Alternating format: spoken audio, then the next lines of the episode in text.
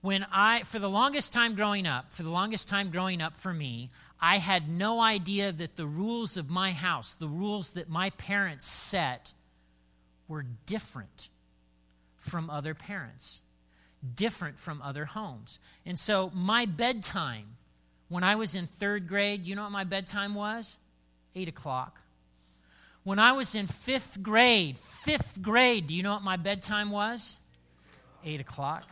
When I was in seventh grade, do you know what my bedtime was? Eight o'clock. It was in seventh grade that I discovered that all my friends were getting to stay up until 10 o'clock. And I threw a fit. My parents were like, okay. and by then I was already in seventh grade and I had missed out. At some point, we've all realized that our rules are the rules in our home are different from someone else's and that someone else's has it better or someone else has it worse. So, for example, in my house, we have a rule you can't date till you're 16. My nine year old thinks it's the stupidest rule ever.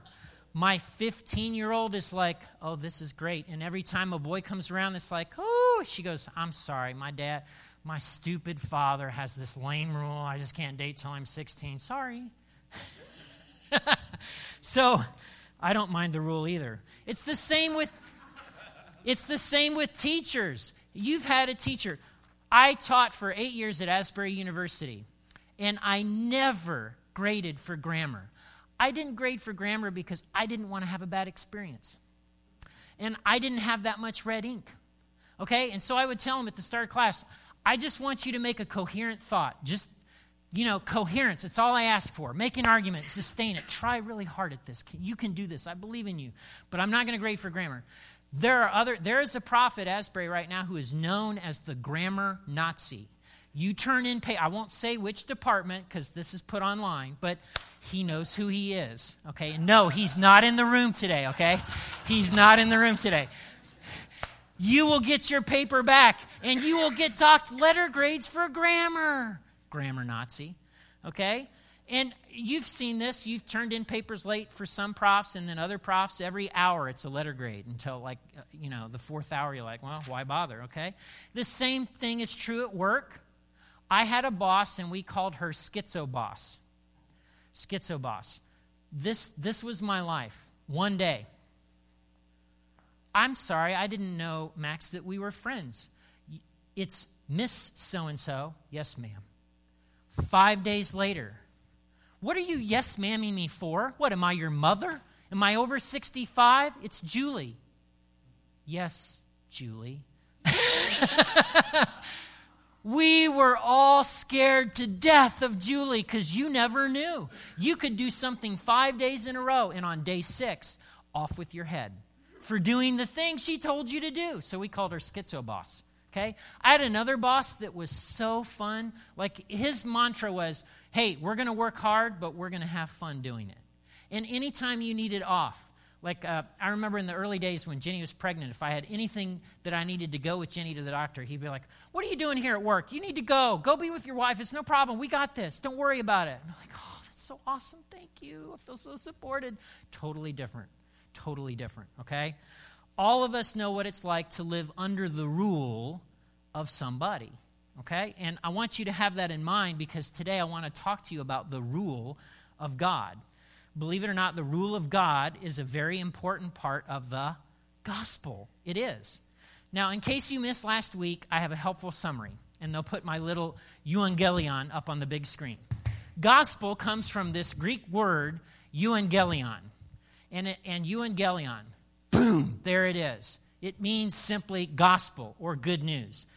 I'm going to break that word apart for you grammar nerds. Some of you that went to seminary, like, yes, okay, all right, don't hold your excitement, okay? The first part of euangelion is you. It's where we get the words eulogy. That's when somebody dies and you don't talk about what a scoundrel they are, you just, they were a loving father, and, you know, okay, eulogy. That's also where we get the word euphemism. You know what a euphemism is if you've ever had a medical procedure or gotten medical care, right? You go in and somebody in scrub says to you, Oh, sir, ma'am, there will be some slight discomfort. and then they stick a four inch needle into your belly, hoping not to get your spinal column. And suck it, and you're like, I didn't know my spleen could go through that little opening. okay, can I have it back, please?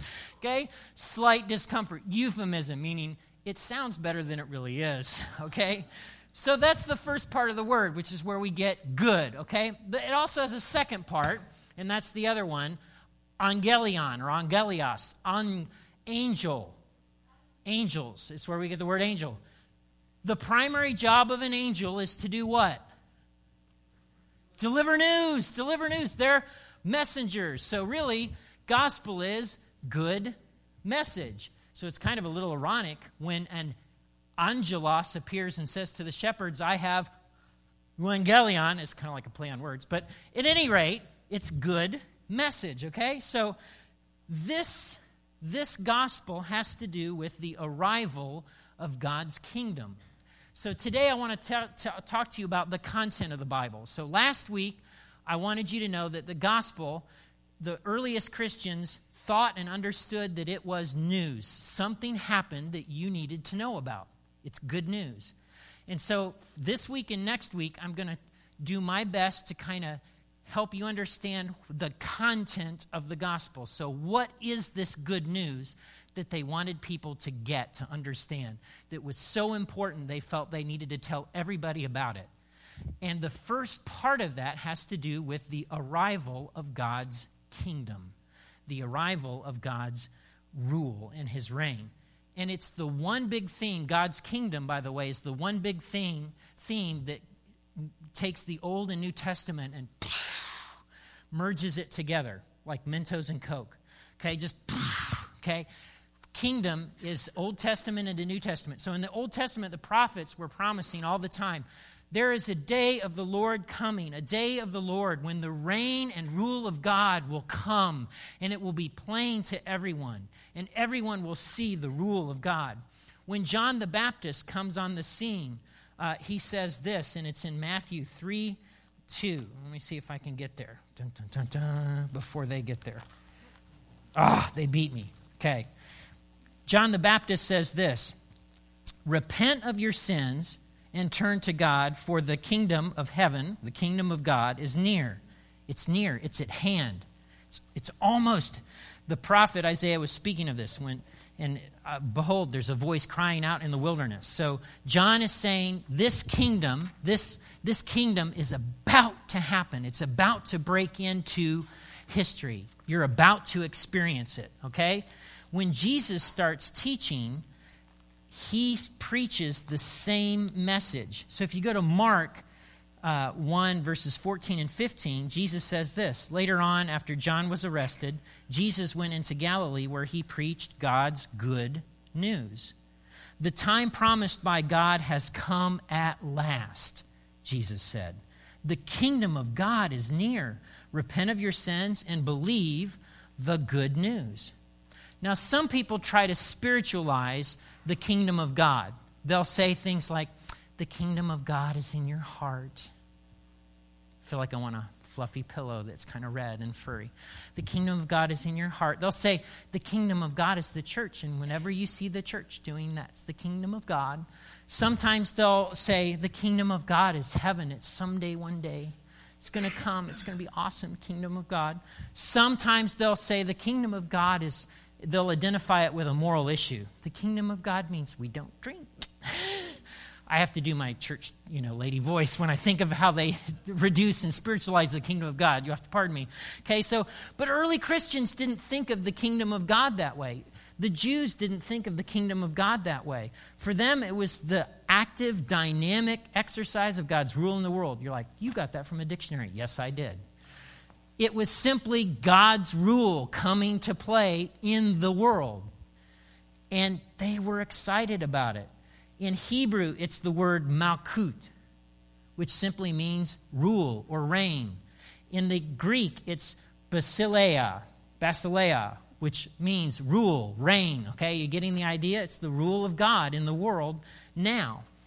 Jesus preached on this regularly. In Luke 17, he says this One day, the Pharisees asked Jesus, When will the kingdom of God come? Jesus replied. The kingdom of God can't be detected by visible signs. You won't be able to say, oh, here it is. Oh, it's over there. The kingdom of God is already among you. It's among you because I'm the king and I'm among you. It's right here, right in front of your eyes. And so, this is a very important part of the gospel the arrival of God's kingdom. Jesus is actually criticized for this. Um, the Jews get upset, the religious leaders, and they're like, Jesus, Jesus, your disciples, they're not fasting like they should. You tell them not to eat this week. Tell them, Jesus, they should fast. We all fast. They're not fasting. And Jesus says to them, No, they're not going to fast because the bridegroom's here. The messianic king is here. Of course, they're not going to fast. They're going to feast. The king's here, baby. It's a party. It's like Mike Lesage, he says the kingdom of God is a party, okay? That's what Jesus said in his teaching, okay? And if that wasn't enough in Luke 11, he's they go after him because they're like, Jesus, you're casting out demons, and we know you can only do that because you're working for Satan. And Jesus goes and replies to them. This is Luke 11, verse 20. Jesus says, Look, if I'm casting out demons by the power of God, then the kingdom of God has arrived among you. If you're seeing demons go, Pooh! there's an under indicator of eh, eh, kingdom of God. King, okay, so you're kind of getting this now, right? Right? Jesus taught about the kingdom of God all the time. How many, if you've read through the Gospels, Matthew, Mark, Luke, and John, how many times does Jesus' teaching begin with, the kingdom of God is like a mustard seed, a lost coin, treasure hidden in a field, two sons. I mean, I could go on and on. The kingdom of God is like. And in Luke 15, he kind of brings it to a head. He, it's, a, it's like a lost sheep, a lost coin, a lost son. And he's saying the kingdom of God is so important that people will abandon everything in pursuit of it. So there's something about this kingdom that's so important, you want to pursue it with reckless abandon. Sounds pretty important, doesn't it? And yet, we know from the Gospels Matthew, Mark, Luke, and John that people had a tendency to respond one of three ways. One way people responded to the arrival of the kingdom of God was they were troubled, they were threatened. Another group of people responded to the arrival of the kingdom of God with largely indifference. Oh, yeah, another one of them messianic figures. Hey, honey, where are we going to go for lunch? Cool. another group of people were ready. They were ready for the arrival of the kingdom of God. Nowhere do we see this more clearly than in Jesus' birth. And we see it in Herod, in the religious leaders, and in the wise men. Right? Now, we know a lot about Herod, not from the Bible, but from history. Herod was one messed up guy. Love Herod. I love studying Herod. Like he is, uh, what's that? Is it Game of Thrones? Right? He is one ruthless, messed up guy. Okay, so Rome had this deal. You could become what was called a client ruler. A client ruler would get to become king or queen and you ruled under Caesar. But you had to do two things you had to squelch any rebellion or dissension, and you had to make sure the tax money made its way to Rome. If you did those two things, you could do pretty much anything you wanted. Herod was so ruthless, he had several wives, and he had a favorite wife, a woman he actually loved, and he had her killed. He had her killed because he was convinced that she was conspiring with one of his sons to get his throne. He also had that son killed and a couple other sons too. Like he murdered his. Is this beginning to sound like HBO? Okay. It is. Herod was ruthless, absolutely ruthless. If you brought your Bible, I want you to open it to Matthew chapter 2. That's actually where we're going to be today. Matthew chapter 2. Just out of curiosity, how many of you have ever worked for a Herod? okay, they're out there, aren't they? Or lived under a Herod? In the, in the big ice storm in Lexington, Remember the big one where, like, everybody in Kentucky, but like only 100,000 people had no power? I mean, there was only this little sliver of Kentucky that had power. It was devastating. I mean, the police and government officials were like, stay home. Don't go out. It's terrible out there. I had this friend that worked for this company, which I, again, will not name because they put these online.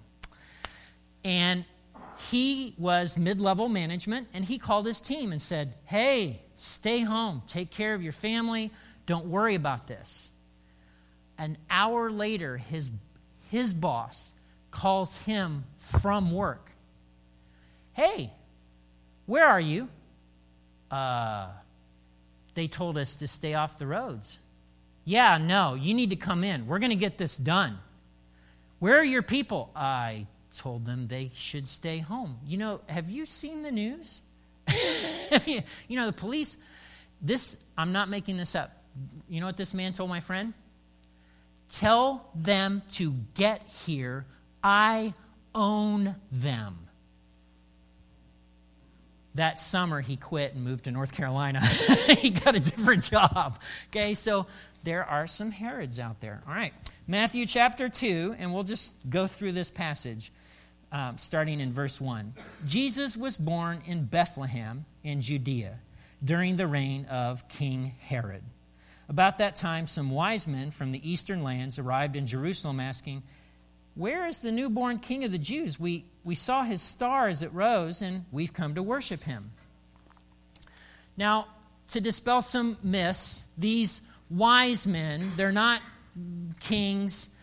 There are probably more than three of them. It's a large caravan. We typically assume there are three wise men because they give Jesus three gifts, and we go, oh, there were three of them big caravan. Um, they also didn't arrive the night of Jesus' birth, they, they arrived several months later. But again, if you ever run a Christmas, Christmas pageant and you tell the pageant director, can't have wise men, you know, that never plays out well. So we just go with it, okay? We just go with it, okay? But facts, that's kind of, that's what, so those, those are some disclaimers. So these magi, though, come all the way from, if here's Israel, they come from the, what was ancient Babylon the Jews, when their nation was captured, they were deported into captivity, a large number of them to Babylon. And even when they could return back to Israel, a lot of them living in Babylon chose to stay. They had been there 70 years, they had gotten jobs, their kids had married off. I mean, they had a life. Why would they go back to Jerusalem? Okay? And so, among that Jewish community in Babylon, they circulated the stories of the prophets that someday this God's rule would come, the day of the Lord, when God Himself would claim His rightful place as King of His people. And, and the Magi, these Babylonian wise men who studied the movements of the stars, were aware of this. And boom, a star appears, so they journey to Jerusalem, the capital for the Jews, to figure out what's going on. Where do we need to go? Where do we need to look? We saw a star. You guys have been waiting for this for a long time. So let's pick it up, verse 3 and following. King Herod was deeply disturbed when he heard this, as was everyone in Jerusalem. He called a meeting of the leading priests and teachers of the religious law and asked, Where is the Messiah supposed to be born? In Bethlehem, in Judea, they said, for this is what the prophet wrote. And you, O Bethlehem, in the land of Judah, are not least among the ruling cities of Judah, for a ruler will come from you who will be the shepherd for my people Israel. Then Herod called for a private meeting with the wise men, and he learned from them the time when the star first appeared. And he told them, Go to Bethlehem and search carefully for the child. When you find him, come back and tell me so that I can worship him too. Sounds sincere, doesn't he? well, let me ask you a question. You're smart people. What do you think, Herod? Do you think he's sincere? No. No, he's not sincere. Okay? So Herod is troubled. There's a the word used there uh, indicates he's, he's greatly distressed.